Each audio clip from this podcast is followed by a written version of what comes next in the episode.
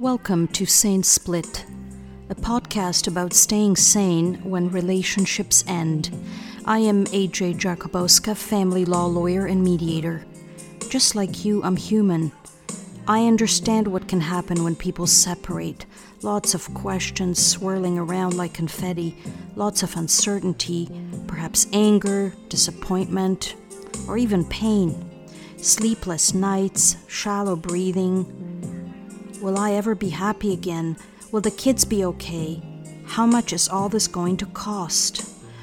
All of these questions are human, and you're not alone. This podcast features my thoughts about separation and my interviews with other humans who help people when their relationships end. People who assist with legal issues, who mediate, who look after hearts and minds, and even after the pocketbook. People who might help you plan your future. What you will hear is not legal advice. These are dialogues primarily about the human aspect of separation.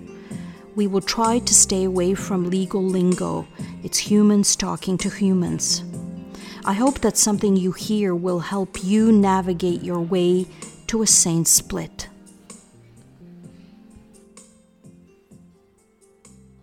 Welcome and thank you for tuning in. I'm recording this episode very close to the new year, which for many people marks the turning of a chapter, a new beginning, an opportunity to make changes. Some people embark on what they see as a new life. And so, with this time of the year come New Year's resolutions, including promises to eat better, to take on exercise programs, and even to lose weight. Others expand the scope of their resolutions beyond themselves and make pledges to become more charitable, open minded, to listen to others more actively, and for us family law lawyers, perhaps take on more pro bono cases or help someone at a reduced hourly rate. There is an urban legend that family law lawyers experience an uptick in calls to their offices after the new year. It's not a myth, in fact, it is reality, because this time of the year brings with it clients who have decided over the holidays or around the turning of the calendar year to end their relationships. There are many reasons this happens. No separation fits neatly under a label or in a formula. But many new clients come to see me in January and tell me that they decided to defer their announcement to give the kids a chance to get through the holiday season without change or interruption.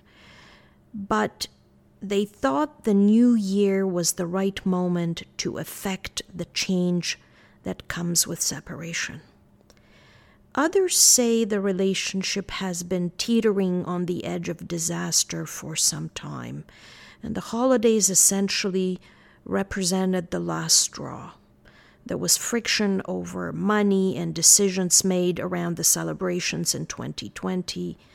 Many couples experienced financial pressure related to the pandemic and choices around their children's schooling and who keeps going to work and who stays home with the kids if they are learning online. In summary, the new year is seen by many as a time of change. Many decisions about separations happen around this time, and we family law lawyers and mediators hear about them in January. If you are thinking of separating, I'm recording this episode for you. It's not legal advice. It cannot be because you and I may not even know one another unless you are already a client of mine or a colleague, and I know a number of you do listen. If I do not know you, I couldn't possibly give you legal advice because I don't know the specific facts of your case. But I thought I would devote a few minutes to sharing with you my thoughts around this time of the year and the threshold at which many spouses are currently standing, married or common law, unsure what steps they should take forward. The thrust of the Canadian family law legal system is to encourage and help as many couples as possible to stay together, to work through their differences, to salvage their relationships. And as family law lawyers, we're obligated to advise our clients of the availability of marriage counseling, mediation, and other services which might assist in helping them through their difficulties. These obligations will be further heightened with the passage of the new Divorce Act in March 2021. But we also recognize that repairing a relationship is not always possible.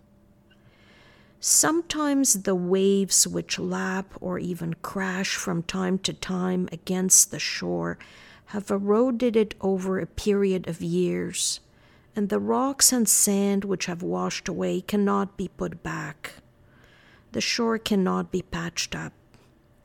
Sometimes the relationship is undercut by the presence of a third party, and this side relationship destroys trust can cause great disappointment, anxiety, and suspicion. Of course, instances of domestic violence are very serious and sadly often destroy both marriages and common law relationships.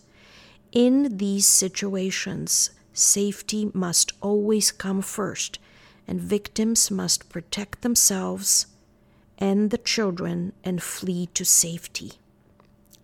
In this episode, I will not be addressing relationships involving domestic violence.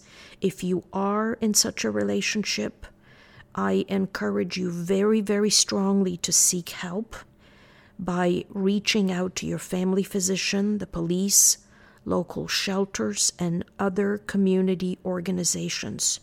You matter, and your safety is very important. Please get help.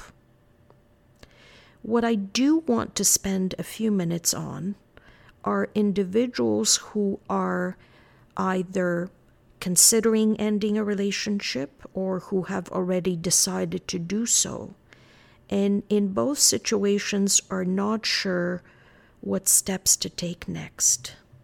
If you have been listening to this podcast, you know that I love hypotheticals because I find them helpful in illustrating how various situations may be addressed and how questions can be posed and answered.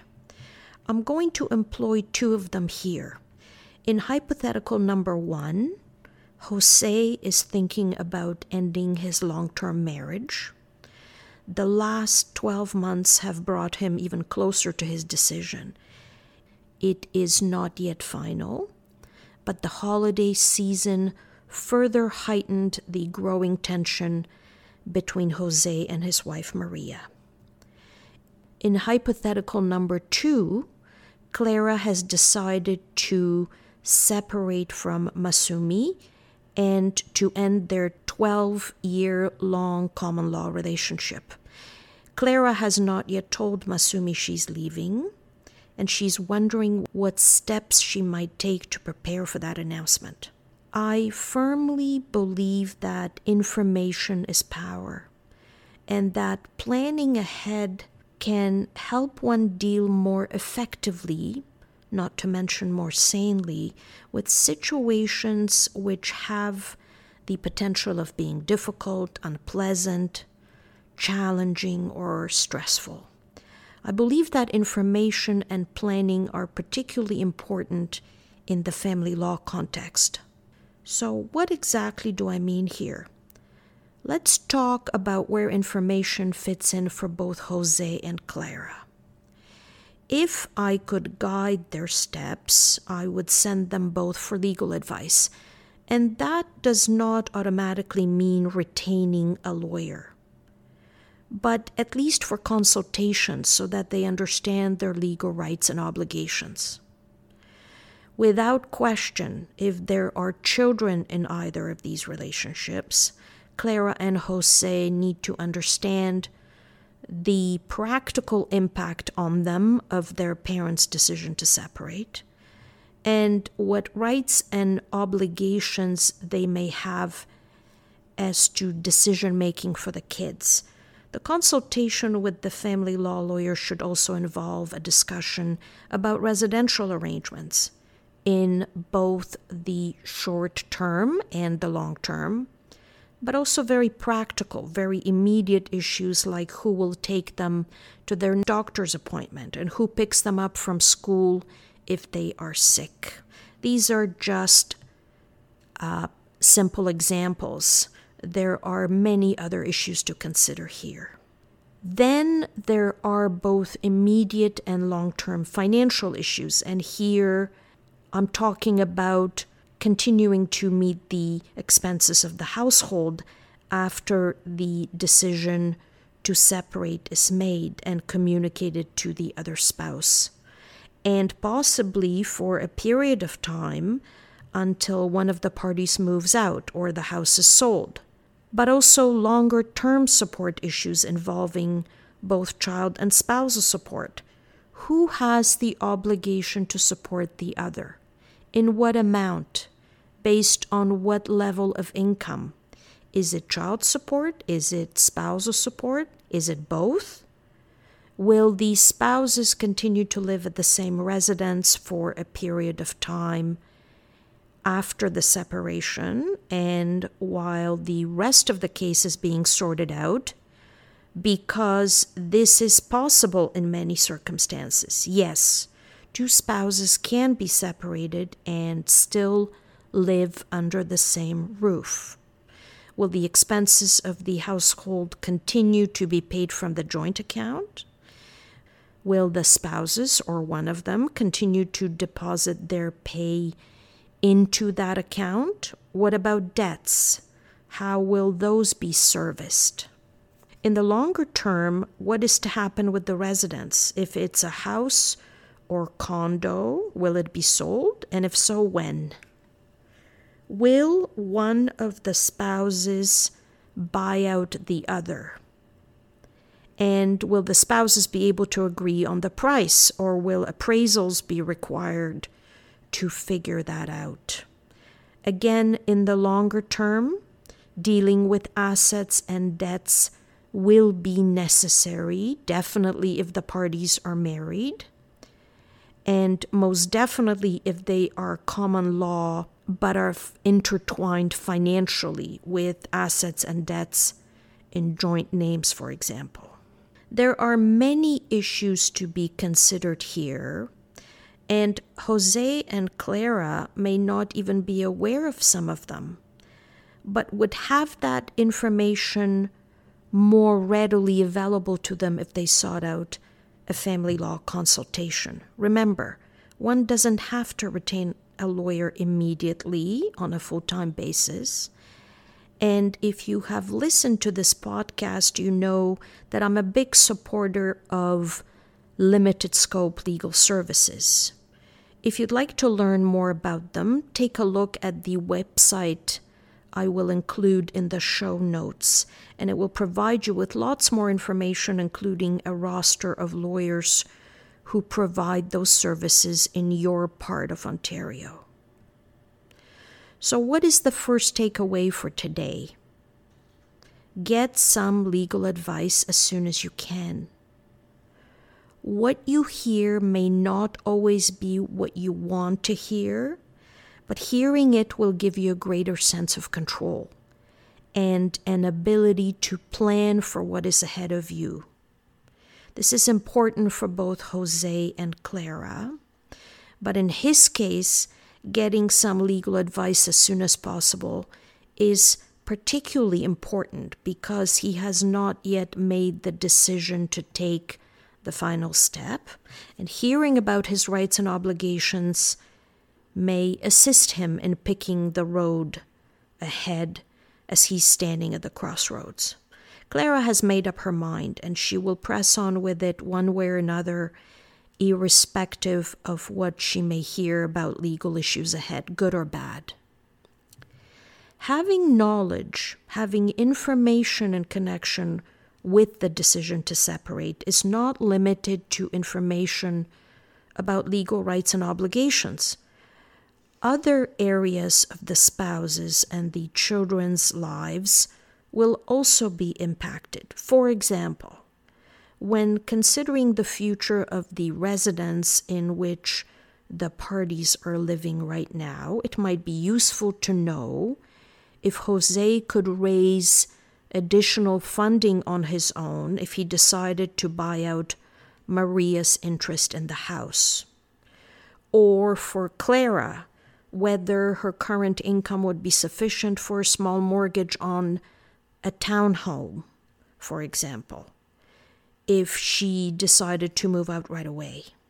Again, lots of issues here, and an experienced family law lawyer, even in the context of a consultation, would be able to give Jose and Clara some tips on areas they may want to investigate in connection with the separation before communicating the decision to the other side.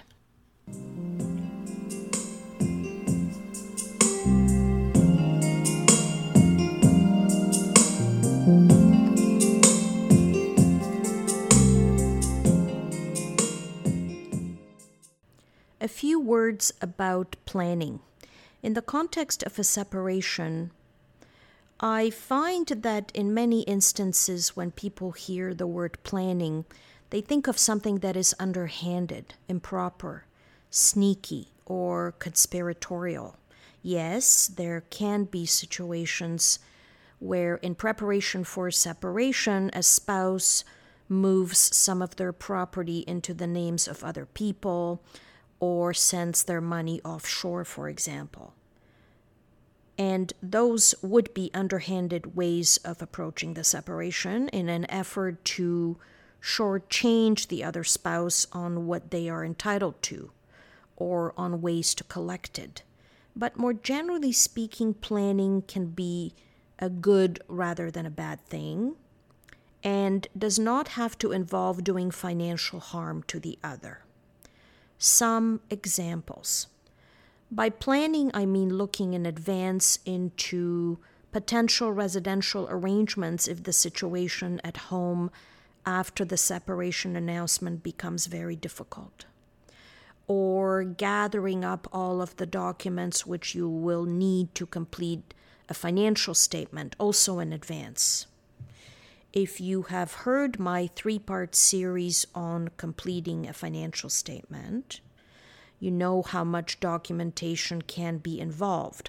My colleague, Shmuel Stern, will be happy to help you with your disclosure at Disclosure Clinic. Listen to my interview with him last week. But it would be wise to gather up some of those documents in advance.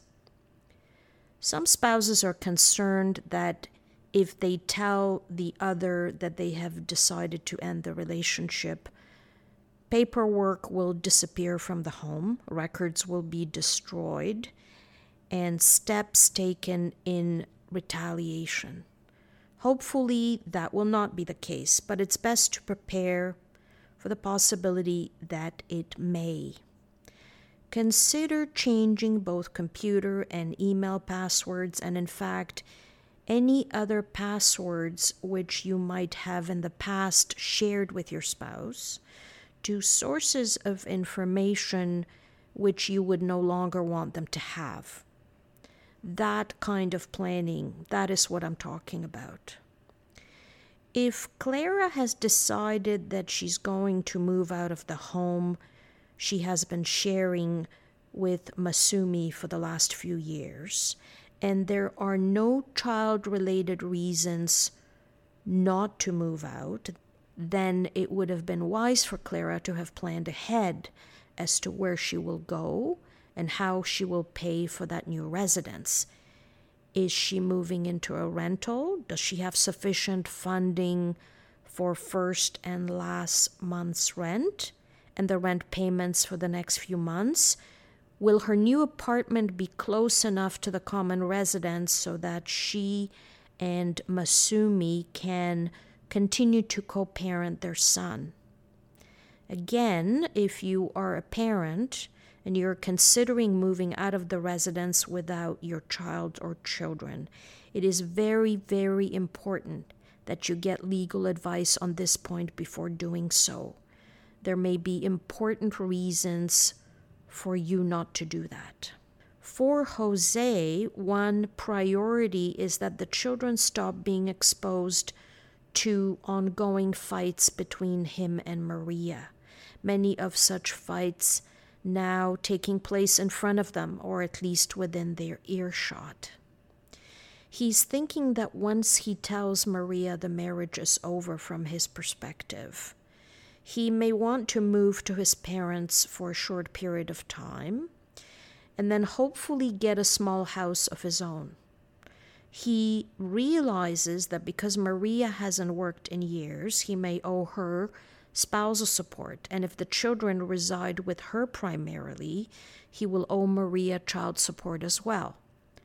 Will he be able to manage all this financially? Is the scenario that Maria and the kids remain at the matrimonial home after the separation at all feasible in the longer run? Jose would like the children to spend as much time with him as possible. So, in a perfect world, they would live with each of their parents one half of the time. But his current work schedule is shift work. That would make a shared residential arrangement challenging. Jose might consider speaking to his boss informally to find out whether moving to more conventional work hours is possible.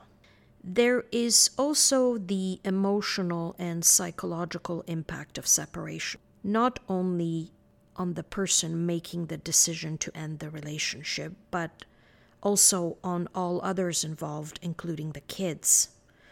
Focusing on Joe and Clara for the moment, both might want to investigate support networks available to them psychologists, therapists, counselors, priests, rabbis, and imams. The support of such individuals can be very important and very helpful in shepherding a person through what is sometimes, what is often, in fact, a challenging and turbulent time. When a person is considering whether to separate, as is the case with Jose, there may be feelings of guilt involved, a sense of responsibility for ending a marriage, perhaps from a religious perspective. Jose has been carrying this on his shoulders for some months now, and it may be impacting his day to day ability to manage stress or perhaps even his sleep patterns. Such supportive assistance is also often required after the separation announcement is made. Is the counselor with whom Clara consulted before deciding to separate from Masumi available to continue to meet with Clara after the separation? How will Clara pay for such counseling in the event Masumi terminates her coverage under her benefits? because Masumi is angry at Clara for ending the relationship. That sort of planning ahead can be very helpful. And it can go some way in straightening the road ahead just a little bit, removing some of the bumps which inevitably come in some degree. Then there is the practicality of communicating the decision to separate. If Jose decides to end the marriage, how will Maria find out about that? Will he tell her? Will she receive a letter from his lawyer? Who will tell the children? Should he and Maria be telling them together? Maybe Jose is prepared to make one last effort at addressing the difficulties he and Maria have been experiencing over the last 12 months. Maybe the pandemic has had something to do with the increasing tension between them. Maybe some of the tension, some of the practical challenges in day to day life got worse once he moved to shift work. They had talked about marriage counseling before and never did anything about it. Maybe he should propose it to Maria now and see how she reacts. Maybe Jose's decision will make itself, so to speak, if Maria says, There is no point in marriage counseling as it won't fix our problems. No point. Our pairings, our relationships often become a fundamental part of our identity, including over time. This is why the decision to end them can be so profoundly impactful and can involve such a wide range of emotions. If, as the calendar year draws to a close, you are standing at crossroads, you feel you are alone in your experience and that making the decision or having made the decision, taking the next step feels overwhelming. You are not alone. Your feelings are natural and very human, and many others share them, including around New Year's. One key to a sane split is understanding what is involved in a separation and what is ahead of you. What is ahead of you, your spouse, and your children. A separation cannot be planned and executed like a project, like moving your family to another town, for example. But here too, you can educate yourself ahead of time, find out about your proposed destination, the pros and cons of moving, the related cost, what it would take to sell your current residence, move your family, change the kids' schools, and so on. And in the scenario involving a move, your spouse would be part of the decision making team. You would be making that decision together. Then you would plan it. When it comes to a separation, these are seldom, very seldom truly amicable. So one spouse wants to separate and the other one does not. That makes planning more challenging. But that does not mean there should be none at all.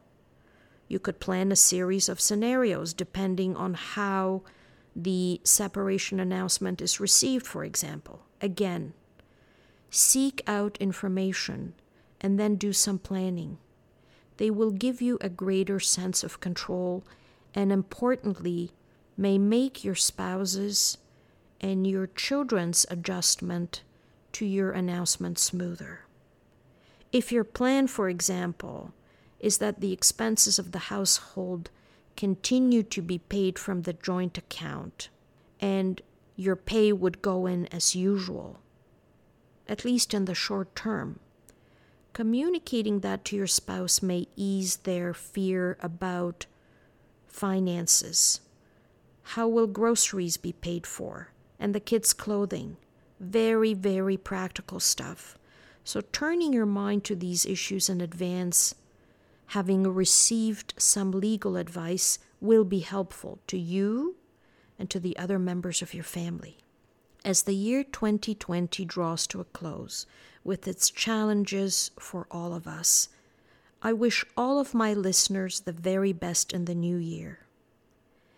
And to those of you standing at the crossroads wondering which path to take and how, these decisions can be difficult, but you're not alone. Thank you for listening. I hope you will tune in again. If you have any questions or comments, you can reach me through my website, separationinontario.com.